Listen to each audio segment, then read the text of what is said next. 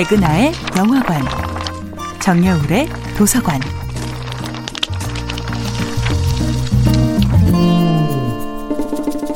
안녕하세요. 여러분과 아름답고 풍요로운 책 이야기를 나누고 있는 작가 정여울입니다. 이번 주에 만나보고 있는 작품은 소포클레스의 오이디푸스 왕입니다. 오이디푸스는 끔찍한 출생의 비밀을 깨닫고 나서 괴로워합니다. 하지만 그는 누구도 원망하지 않고 조용히 테베를 떠나려 하지요. 자신이 떠남으로 인해서 전염병에 소굴이 된 테베가 라이오스의 저주에서 풀려나기를 바랍니다. 오이디푸스는 혼자 비극의 결말을 온전히 짐지고자 했지만 그는 결코 혼자가 아니었습니다. 그의 딸이자 누이이자 마지막 친구였던 안티고네와 이스메네가 눈먼 아비를 끝까지 지켜줍니다. 안티고네와 이스메네는 오이디푸스와 함께 유리 걸식하고 함께 치욕을 견디며 그들을 향해 던져지는 온 세상의 돌팔매를 함께 맞아줍니다. 그를 파괴한 것은 아버지 라이오스의 망가진 삶이었지만 그를 끝내 지켜준 것은 딸들의 변함없는 사랑이었습니다. 그를 지켜준 것은 끝내 사랑이었습니다. 그리고 오이디푸스는 끝까지 고통을 피하지 않음으로써 한 인간의 존엄을 지켜냅니다. 오이디푸스는 위대한 인간의 추락을 그린 이야기가 아닙니다.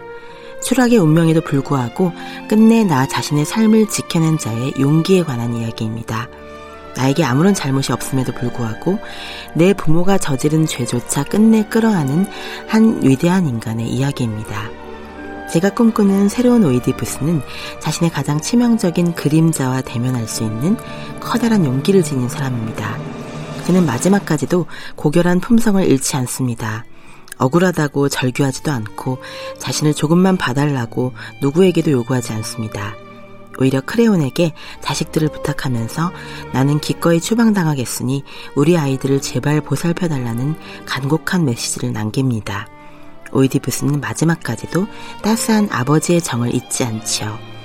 소포클레스가 우리에게 보여주는 인간의 위대함은 비극을 피하는 영리한 기술을 갖춘 영웅이 아니라 피할 수 없는 비극에도 불구하고 그 비극의 주인공이기를 포기하지 않는 인간, 운명의 가장 어두운 그림자마저도 온전히 자신의 책임으로 받아들이는 한 인간의 용기가 아닐까요?